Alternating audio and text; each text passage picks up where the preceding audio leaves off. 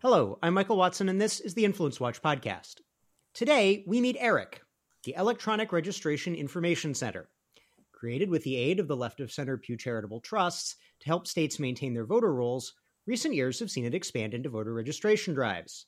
And with those drives comes concern about ERIC's connections to left-wing figures. Joining me to discuss ERIC and its ties to the political left is my Capital Research Center colleague Hayden Ludwig, who wrote about the group for the American Conservative. Uh, Hayden, welcome back. Thank you. Good to be with you. So tell us about ERIC. What was it supposed to do?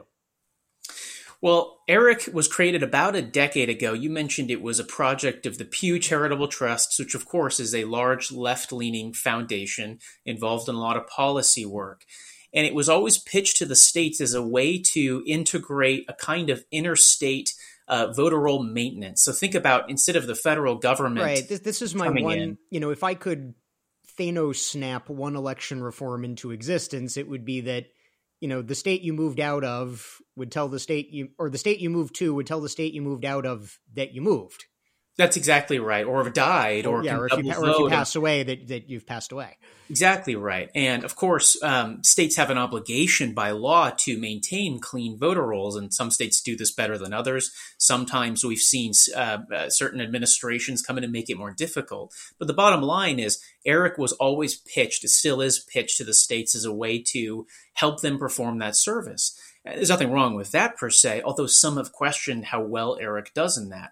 The part that is questionable is something that ERIC doesn't really advertise. It's kind of hidden in the bylaws, and that is that states that join ERIC are um, obligated to seek out and register eligible voters. So these are these are uh, people who are qualified to be voters, but they're not yet on the voter rolls. And what, what this basically is, is a taxpayer-funded mass voter registration drive in the thirty-odd states that are ERIC members. And why is that? I mean, obviously, if you are a, you know, a citizen having attained voting age and not otherwise disqualified, I mean, you're you're eligible to vote. Why would it be a problem that ERIC is engaged in these voter drives? There's nothing wrong with voter registration, but there's a lot of things that are potentially wrong with organizing voter registration campaigns, be it by a nonprofit, which is always going to have some ideological or political angle, whether it's right or left, or by the government, which is equally susceptible to that kind of ideological bent. The problem we've seen is um, we have to get in the shoes of the left. We've traced hundreds of millions of dollars over the years from certain left-wing foundations like Ford or Gates or or Soros' Open Society Foundations to a, a handful of uh, large left-leaning nonprofits that are that do nothing but register new voters, and they're very strategic about this. They target areas that are that are known to contain likely Democratic voters by looking at demographics that we're all very familiar with: unmarried women, recent immigrants who've become naturalized citizens, uh, ethnic minorities, religious minorities, that sort of thing. This is nothing new. They've been doing this for decades. The ultimate goal is to create a, a um, such a large body of registered voters that then the other side of this machine, the get out the vote organizations, be them political campaigns or other nonprofits, can scoop up all of these newly registered voters and bust them to the polls or help them get to the polls to help them vote. All of this is done with the perception of it being nonpartisan, but there's a huge opportunity for partisan gain, particularly on the Democratic side, because that's the side that tends to do this vastly more than the, the Republican conservative side. So I guess one of the people that you feature in your piece who is important to making these connections is David Becker. Uh, who is he? This is another reason people should be skeptical about ERIC. David Becker is a partisan elections lawyer. He's a little bit like a Mark Elias type, of vastly left, less known. Uh, he comes out of the, uh, in the nineteen nineties, he was working for the Department of Justice doing uh, various, uh, basically elections lawsuits and stuff. And, and, and this, when was, he was, in the, this there, was in the Clinton administration. The Clinton administration, he left early on in the Bush administration.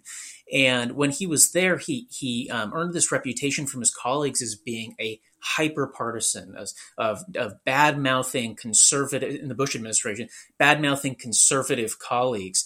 He left there and went to go work for Pew Charitable Trusts, where he ran their their election reform division. Now, some of the stuff he did is is not particularly controversial. Like, one of the things he helped do do twenty years ago was um, try and encourage using Pew funds, encourage the states to set up online voter registration portals when you go to the D M V, which is not very objectionable. But what he was done, what he also did is, following on the heels of that, about twenty twelve, helped um, incubate ERIC. We believe there were Soros grants involved because we found certain six-figure grants coming from the Open Society Foundations to Pew with titles that suggest it was for ERIC before ERIC had that name. Regardless, Um, Becker went on, this is a partisan lawyer, went on to sell lots of states' legislatures on the need to join ERIC. After he left ERIC, he stayed on the board, remains on the board, to my knowledge, and started another organization that's far more political on the surface. This organization is called the Center for Election Innovation and Research, C E I R. Tell us, tell us a little bit about C E I R. C E I R um, is is the counterpart to the Center for Technology and Civic Life, C T C L. This is all the Zuckbucks world. Yeah, I was going to say C T C L is the main Zuckbucks entity, yes? Yeah, that's right. This is a little bit arcane, but people will remember that in twenty twenty, Mark Zuckerberg and his wife, Priscilla Chan, donated about four hundred million dollars to two organizations involved in trying to fund uh, secretaries of state, in the case of C E I R, and fund uh, local elections officials in the counties, in the case of C T C L. C E I R is the much less documented side. Um, we actually know far less about it than we do C T C L. But what we have found, this organization led by David Becker, is ostensibly nonpartisan, I mean legally nonpartisan, um, and ostensibly involved in just trying to help people vote during COVID nineteen. But what we found is that it shows battleground states, or states that they could pump up a lot of Democratic voters, and helped engage in voter registration campaigns. Maryland, which obviously is not a battleground state, Maryland, for instance, received uh, a few million dollars from C E I R, which is was passed through from Mark Zuckerberg in twenty twenty to help the state's voter education and registration drives that it did, targeting the areas of Baltimore and the counties ringing Washington, D C, which, of course, are, are known to house many, many Democratic voters. So what we see is, on either side of his time at ERIC, uh, David Becker is known as this partisan operative, but some people would have you believe that when he was at ERIC, this is the one nonpartisan thing the guy ever engaged in. Before even writing this article, I thought that that sounded fishy on the surface, and you know, I'm, I'm even more convinced of that now. So uh, what are some of ERIC's other connections to uh, political and to political people and political groups on the left? Well, again, this is an organization that presents itself primarily as a way to clean up voter rolls. And I believe the reason it does that is um, that it's easier pers- it's easier to sell conservative states on that. It, I, you know, it's not that difficult to sell Democratic states like New York or California on the need to register new voters. They tend to do that stuff automatically. Um, but convincing Louisiana, Texas, and Florida, on the other hand, is is probably not going to work out. That's the reason I believe they pitch that side of ERIC's services and not the mandatory, you've got to seek out and register these people. What's interesting is when I started writing this, I found that ERIC membership, because remember, this only covers about thirty states. It's a huge percentage of the population, but it's not everywhere. Well, um, when I when I was researching this, I found various Uh, left-wing advocacy and interest groups, like the, they have confusing names, but the Advancement Project and the Movement Advancement Project, which are not related. They just have the same kind of name. These are both um, left-wing political groups. Well, they both recommend ERIC membership alongside things like automatic voter registration in the states, same-day voter registration in the states, um, even pre-registration of sixteen-year-olds so that when they turn eighteen, they're automatically added to the voter rolls. Things like that that are the normal slate of liberal election reforms. It's curious that something so apparently nonpartisan as ERIC is included alongside those things. So clearly, the the groups on the left that are in the know consider the registration side to be the main uh, thrust of ERIC, even if the organization itself does not present that to the public.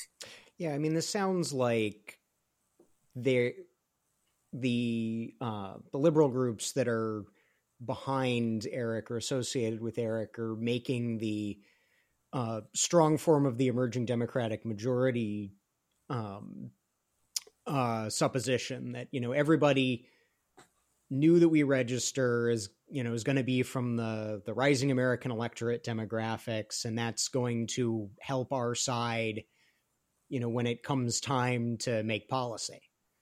That's right. Yeah. It's important to consider that ERIC does not operate in a vacuum, and I'm not placing all of the voter registration stuff on its shoulders alone.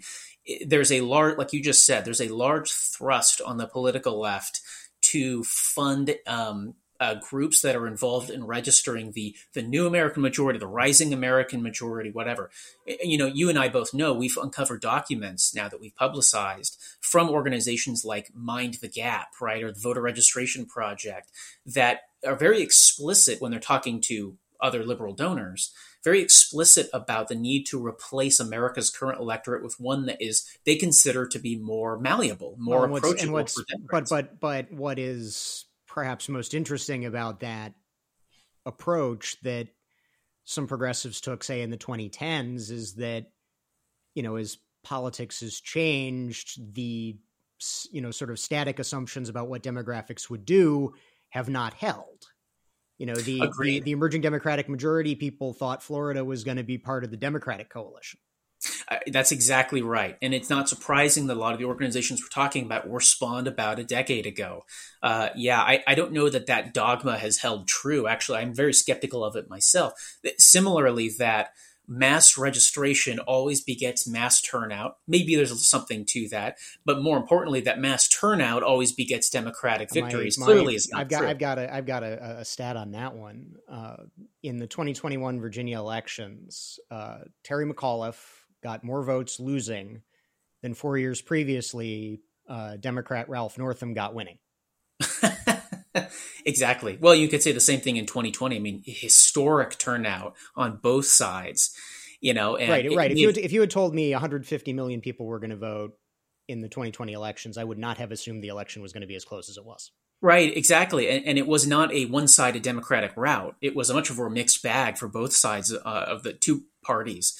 Um, yeah. So, so, you know, I, I think the ultimate goal people need to keep in mind when they're considering organizations like ERIC is it may not be true, but I think today, maybe less so, but groups on the left and their donors largely believe that if we register more people, the, the kinds that we've identified in this new electorate, that's the best way to secure more victories. And it's the, it's the best explanation of why the left so fervently supports automatic voter registration, because the idea is if we register everybody who's remotely eligible to vote, then what you've done is you've made the term citizen synonymous with registered voter, which means that instead of spending four hundred million dollars on registration efforts every cycle and another four hundred million dollars on getting out the vote, I can spend eight hundred million dollars on get out the vote because everybody's already registered. Hmm. So speaking of large sums of money, uh, another thing that you look at is Arabella Advisors and the network of groups that it manages. Uh, and you were recently in the Wall Street Journal, uh, or at least Wall Street Journal Online, uh, responding to some claims that that, that that network makes about itself. Can you go into that? Yeah, so it, this is a little bit of inside baseball, but of course we're talking about one of the largest, probably the largest dark money network in America, certainly one of the most um, influential political lobbying forces as well. Well, uh, Arabella Advisors is a private company, and we're always very careful to distinguish between the L L C itself and the nonprofit network it operates, which is really where the politics is going on. But we also want to maintain that the company running it created its quote-unquote nonprofit clients. So there's this incestuous relationship there that has um, important legal distinctions. Well, I, there was another conservative group, the Judicial Crisis Network, over the summer. Uh, I believe it was during the um, the nomination and confirmation process of uh, Justice uh, Ketanji Jackson. that uh, this is Judicial Crisis Network, made the mistake of conflating Arabella Advisors with the Arabella-run nonprofit network, which are, of course, legally distinct entities. Well, Arabella uh, used uh, Mark Elias's law firm to threaten legal action if they didn't amend a pol- the political ad, which they promptly did. Everybody saw right through that. This is transparently, you know, uh, it's just legalese, right? The difference, right? There it's, it's a it's a it's a technical distinction. What we found then in the in the follow-up to that is um, we uncovered uh, through a, through the organization Government Accountability and Oversight a set of uh, private emails. And these date from twenty seventeen, but they weren't known until recently because they were acquired via public records request. And these emails were between um, the Arabella Advisors, L L C, and its top nonprofit, the New Venture Fund, which is a five oh one c three organization. And they were going to the top climate change staffer for Washington Governor Jay Inslee, who happens to be a Democrat. And what they were offering is Arabella's nonprofit um, fiscal sponsorship sponsorship services and fundraising services for one of the uh, projects that Inslee w- is very closely associated with, called the U S Climate Alliance. This organization is still around today. It's a it's a uh, a coalition of mostly Democratic governors. I think all but three are are Democrats. Yeah, all, all, all but three, and the three who are Republicans are from very liberal states. That's right. P- pretty squishy on the climate issues. Yes. And um, anyway, it, it's the whole goal of this coalition is to try and enact the policies of the twenty fifteen Paris Climate Accords in their respective states and across the country, right? Well, Arabella was offering to run this, boasting about um, its how, all of the environmental projects it's done. I mean, there's some very revealing stats. New Venture Fund, the nonprofit, boasts that about thirty percent of its projects are environmental and energy, in something we didn't know, right? What, what's very revealing about this, and the reason we, we wrote to the Wall Street Journal, was that here you have an example of Arabella using language that implies that there's no difference between the company and the nonprofit. You have the head, one of the heads of Arabella Advisors, and the head of New Venture Fund talking about each other as colleagues, talking about their joint work, even pitching Inslee's staffer using joint New Venture Fund Arabella Advisors letterhead. Uh, and, I mean, the list goes on. We highlighted some of the best ones where they talk about all of the work that we have done together collectively. Here's the services that we can both provide, boasting about our work together. And the point being, the reason we did this is this is blatant hypocrisy. If a conservative group points this stuff out or makes the mistake of not being careful in its distinguishing between these groups, they get threatened with a lawsuit. And right. Yet we've seen from these new, these emails, this is exactly how the Arabella Network talks about itself to its donors and allies. Mm-hmm, mm-hmm. And then I, again, I, I think you you have a pretty good line at the end. You know, why won't Arabella Advisors probably admit its success in building a multi-billion dollar empire that's a pillar of the Democratic Party? You know, if, if, well, you should, right. You should I be, mean, they, they should they should be proud of the influence that they have. I can't imagine that will cost them donors. You know, I mean, call me skeptical. I kind of think that you'd get more don- donors to something like that. It's not like the Koch brothers are threatening to come give them money or something. Uh, well, before we let you go, uh, any other uh, parts of your work that you'd like to let our listeners know about?